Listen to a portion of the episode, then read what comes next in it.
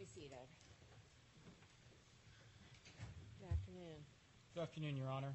Uh, For the record, Andrew Mark of Young Conaway, Stargatt and Taylor, co-counsel to the debtors, and I am joined this afternoon by my colleagues from Kirkland and Ellis, who are appearing via Zoom this afternoon.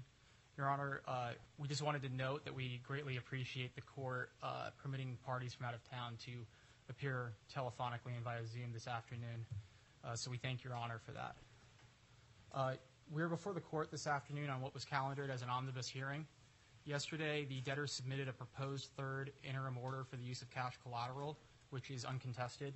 If Your Honor has any questions regarding the proposed order, I will cede the podium to my colleague, uh, Ms. Fogelberg from Kirkland and Ellis, who is appearing virtually, and will also provide the court with an update on the sale process.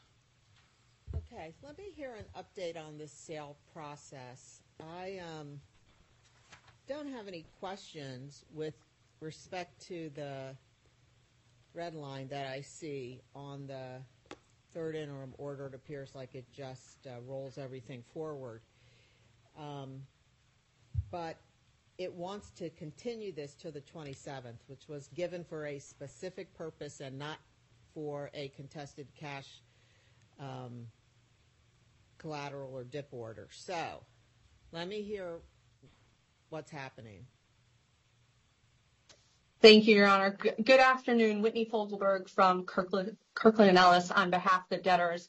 Um, Also, as hopefully you can see on the Zoom in the courtroom, Ryan Bennett, also um, from Kirkland, is on. Um, I'm happy to answer questions. I was prepared to give you kind of a process update anyways, so I think that those will hopefully answer some of the questions, and maybe we can get to figuring out the scheduling um, once I, I give you that update, if that's okay. That's fine. Okay, great. Um, so since our last hearing, the debtors have been hard at work to effectuate the sales process, as you mentioned, that was contemplated under the bidding procedures order. That included the debtors investment banker, Houlihan Lokey, continuing their efforts to reach out to interested sale parties and provide them with diligence and information needed to move forward to submit bids in advance of the bid deadline. Um, as you may or may not have noticed on the docket, the debtors did not designate a stalking horse bidder. And then as of the bid deadline, the debtors received a total of seven third-party bids.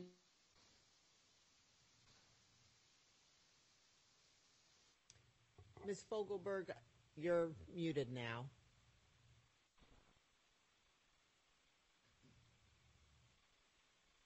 Ms. Fogelberg, can you hear me? Apparently not.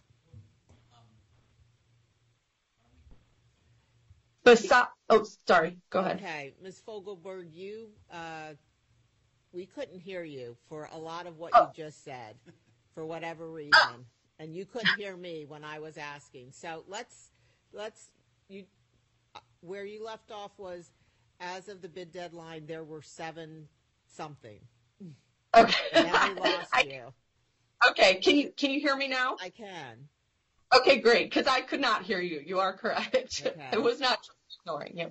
Um, okay, I will go back to, to that point. So as the bid deadline, seven third-party bid submissions. Of those, four were HoldCo bids and three were land asset bids. The debtors also received two jointly submitted credit bids from the pre-petition lenders totaling $275 million. Besides the lender's credit bid, none of the other bids received met the qualified bid requirements as laid out in the bidding procedures, and that specifically was the $275 million um, minimum bid requirement. Additionally, for the third-party bids that approached the minimum bid, there were several contingencies that would have needed to be negotiated or resolved fine, um, in order to finalize any sale transaction with, with one of those bidders. Um, in order to try and, um, you know, encourage the process, the debtors filed a notice of adjournment of the auction to continue discussions with bidders, but unfortunately, the debtors did not receive another bid or a collection of bids that was ultimately deemed a qualified bid. So on December 7th, the debtors filed a notice canceling the auction and declaring that the debtors plan to pursue a transaction with the pre-petition lenders on the terms set forth in the credit bid. Um, so kind of moving on to the next step since we did uh, post that notice on December 7th. Um, once the pre-petitions lenders credit bid was declared the highest bid, the debtors started working diligently with the lenders to come up with a revised cash collateral budget and also a wind down budget that will direct the debtor's use of cash collateral for the remainder of the case. Um, as, as you mentioned, um, the debtors, the pre-petition lenders, the UCC agreed to further consensual use of cash collateral and the short 12-day budget while discussions related to the wind down budget ultimately continue. We are very close on the wind down budget. I think there's one or two open options that I'm sure um, lender counsel can speak to if need be, but we expect to have that wind down budget um, done you know, today or tomorrow. Um, that wind down budget will ultimately require incremental funding from the pre-petition lenders in order to bridge to the conclusion of the case in February. While the exact amount of funding is currently being worked on under the wind down budget, the pre-petition lenders have committed to the debtors that they will provide the DIP financing to fund the costs necessary to achieve confirmation of the debtor's plan and have told the debtors that we can expect a DIP term sheet in the near term, the next couple of days. Once the debtors have that DIP term sheet in hand, we will quickly file documents requesting court approval of incremental financing we believe that that will resolve the arguments that were raised by the UCC in their cash collateral objection and ensure that all the necessary costs are covered throughout the case. Um, now, additionally, in connection with their consent to the debtor's continued use of cash collateral and this forthcoming DIP financing, the pre-petition lenders are requiring the debtors to promptly minimize operations and materially reduce operating and costs in line with how the pre-petition lenders intend to um, maintain these assets post-confirmation. Therefore, as soon as next week, the debtors will be taking certain steps to reduce their go-forward operations and related expenditures to ensure compliance with the budget and that uh, our ability to confirm the Chapter 11 plan. Um, likewise, we will be filing an amended Chapter 11 plan no later than this Monday, which in light of the pre-petition lender's prevailing credit bid will now be structured as more of a liquidating Chapter 11 plan, uh, which will address the transfer of control of the PropCo assets to the PropCo lenders, and then a wind down of the OpCo assets for the benefit of the OpCo lenders. Um, the revised plan will as the first plan on file did, will continue to conform to the lender support agreement the lender signed pre-petition, and therefore we believe will have the support of the vast majority of the debtors' senior impaired classes. Uh, we also plan to continue to work with the UCC to reach a settlement as we move forward with, confirmation. While we had hoped for a more fruitful outcome to the sale process. We do believe that we can drive the case to a successful conclusion and close the credit bid transaction with the pre-petition lenders. Now, I know I did not answer your question on scheduling or getting entry of a final cash collateral order or a DIP order and I understand that the 27th is just for the disclosure statement um, hearing. So I think I would propose, given that the parties are very close on the wind down budget, that hopefully we can submit a an agreed order with that agreed budget attached. And if not, we will find we will have to find just a different date um, to get in front of your honor because um, I know that the 27th was was just for the disclosure statement. But you know, my, I think our aim would be able to just submit something that's um, agreed by the parties on final cash collateral once the final budget is determined. Okay, let me hear from anyone else. Mr. Siegel. Good afternoon, Your Honor. Um, As I I mentioned, I'm I'm Glenn Siegel from Morgan Lewis. I'm here on behalf of Metropolitan Life. As I mentioned last time, we are the single largest creditor in both OPCO and PropCo. Uh, We are part of the required lenders group. Um, My uh, colleague who I've been working with at Moore and Van Allen, Luis Ibarra, uh, I believe is on the phone, um, and he will correct me if anything I say is not consistent with uh, what we think the plan is moving forward. Um, Your Honor, you know, we went through an auction process. Unfortunately, uh, nobody hit the bid, um, and that has forced us to conclude that the liquidation value of the company exceeds its going concern value, so we're going to do what we have to do, which is to liquidate the business. Now, by the way, when I say that, of course, that is ultimately the debtor's decision, and it's ultimately what this court rules at the end of the day, but it does inform how we are prepared to finance the case moving forward. Um, much of this happened very quickly after the auction process, and people who had been previously budgeting, for a going concern had to pivot to budget for a wind down, and we've worked very hard in order to uh, come up with a budget that makes sense under these circumstances. So what we were able to do was we did a lot of the work, and we were able to figure out how to proceed based on cash collateral until the end of the month.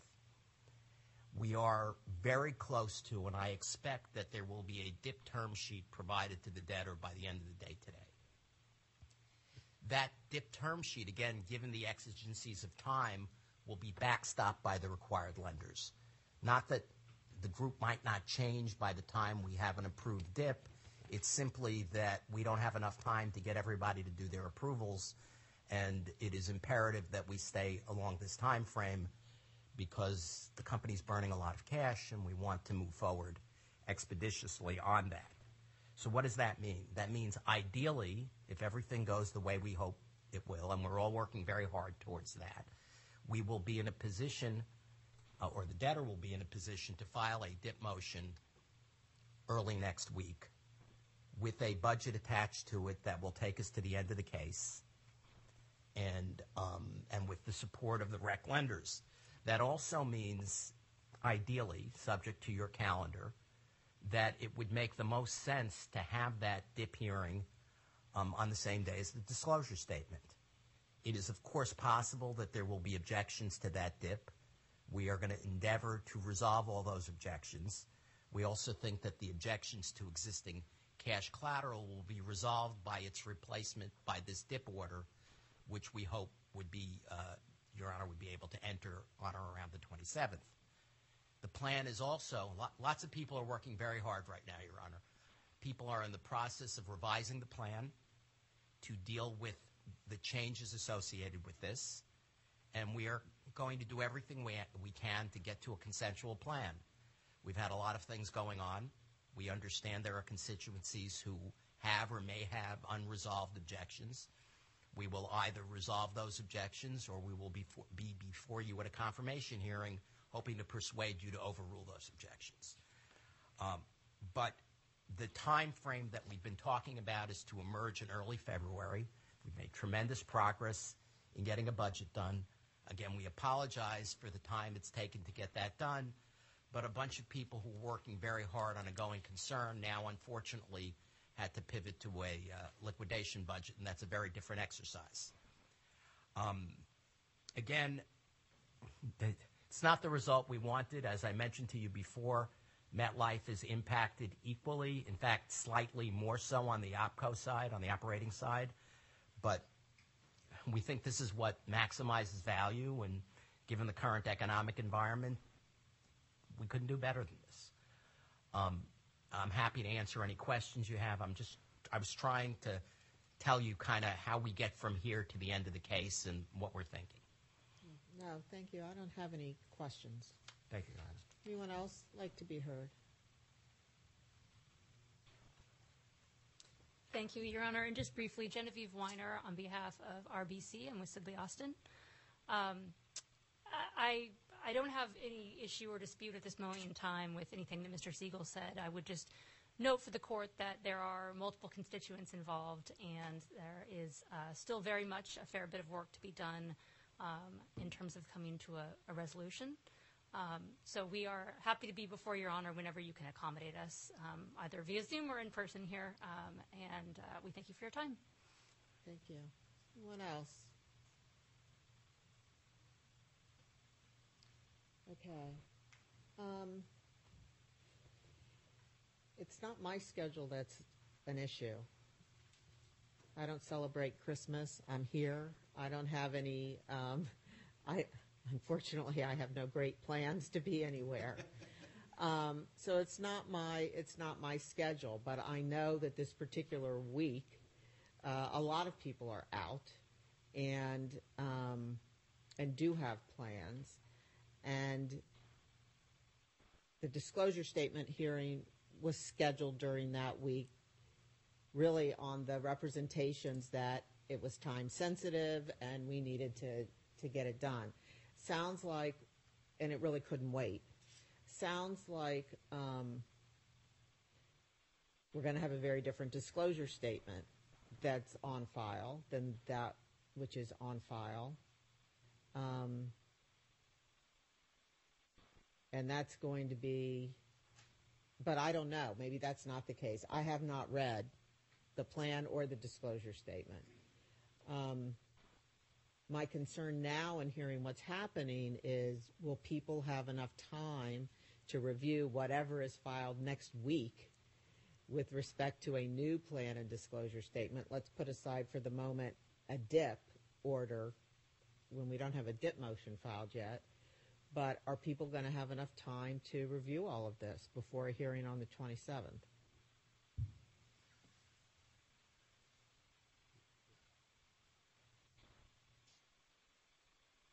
Uh, Your Honor, this is Whitney Fogelberg again from Kirkland and Ellis on behalf of the debtors.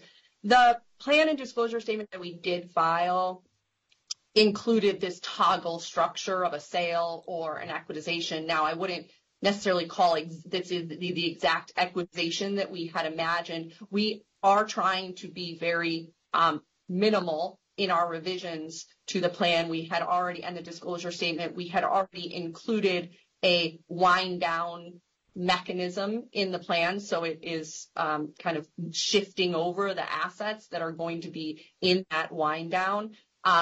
Not necessarily saying that that, you know, it's not going to be, there's not going to be zero changes to the plan and disclosure statement that we get on file, but um, we are trying to minimize uh, the, the, the changes that will be um, shown in those revised documents.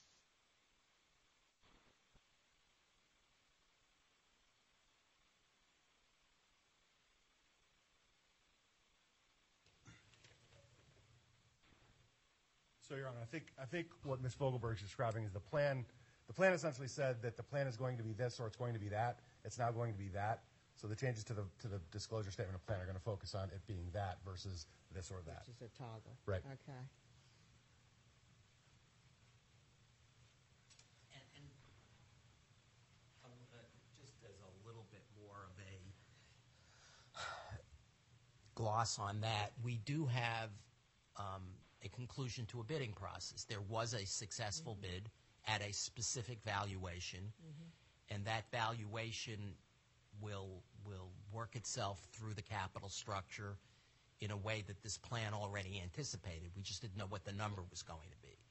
So again, uh, obviously subject to objections and your, your the judge's ruling, your ruling, um, we think the, the disclosure statement will not require a lot of changes to it. Okay. Um, well, we'll go forward with the disclosure statement hearing um, as scheduled, and uh, I'll see what kind of objections, if any, I get to it, and whether um, anybody's had expresses concerns with respect to their ability to have adequate time to review it. I'll deal with that. Um, certainly, a cash collateral um, an agreed, cash collateral order can be submitted under certification of counsel. And if you've got a dip motion that you're gonna file, I will hear it.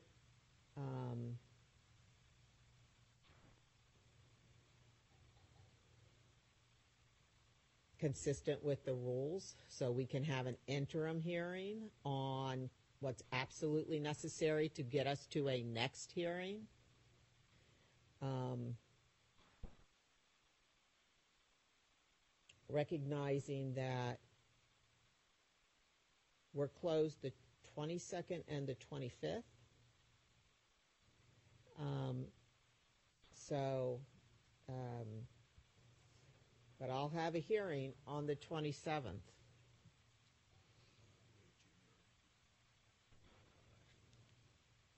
I mean, and I may be speaking out of turn, and I'm not sure I've ever done this in a case before, but maybe the interim dip hearing is on the disclosure statement day, and the final dip hearing is on the confirmation day, which we already had. Well, oh, do we? We have a confirmation date? We have an omnibus hearing date in late January. Okay, but, but the idea is, that this is really just, the theory is this is just being layered on top of everything in order for us to get across the finish line. Well, I'll take a, I'll take a look. It it depends on what it looks like. Sure. You know, I don't know.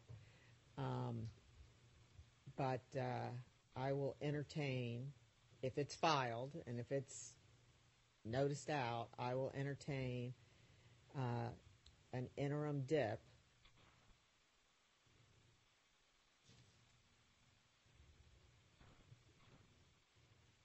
I'm not sure a final dip should wait a whole other month. Okay, I really think it should be targeted, given the notice we're talking here, but I'll deal with it like I would any other dip motion. Your Honor, it's um, Luis Lluberas at Moore Van Allen. Can you hear me okay? Yes, Thank you, Your Honor. Um, Good afternoon. I represent um, four Farm Credit Bank institutions, Compeer Financial, Ag First, Ag Country, and Farm Credit Bank of Texas.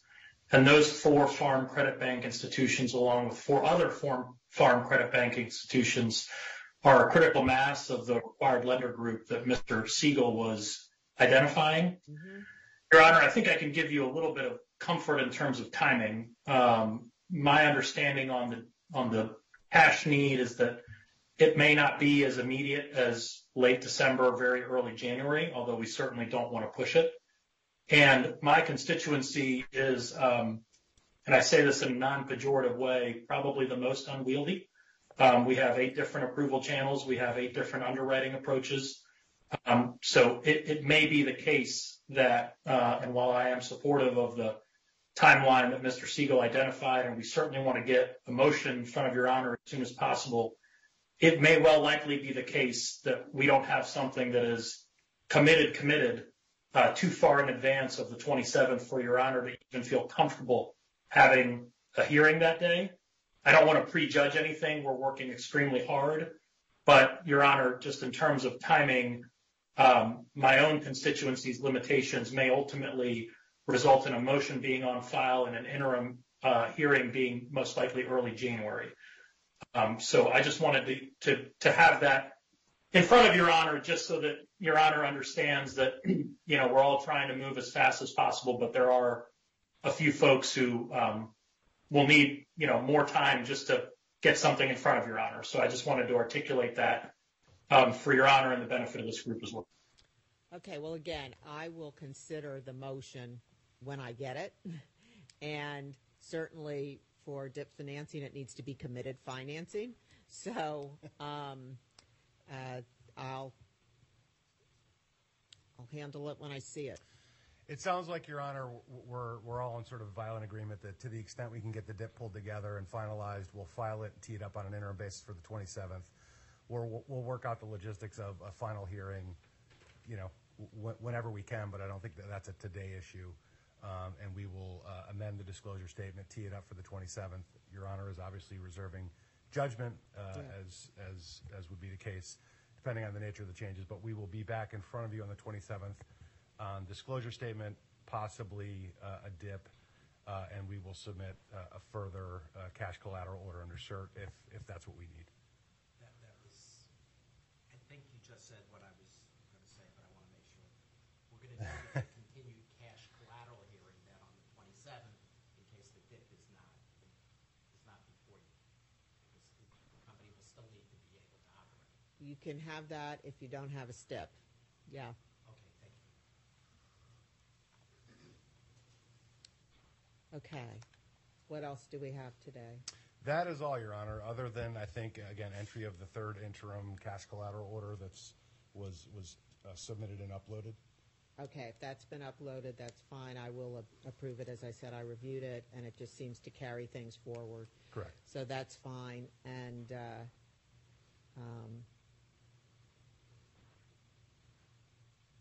things are where they are. So we'll go. So we'll we'll go with there. Yes. Oh, I just had one logistical question for the Yeah. 27th, Your Honor. Would you permit out-of-town counsel to appear by Zoom?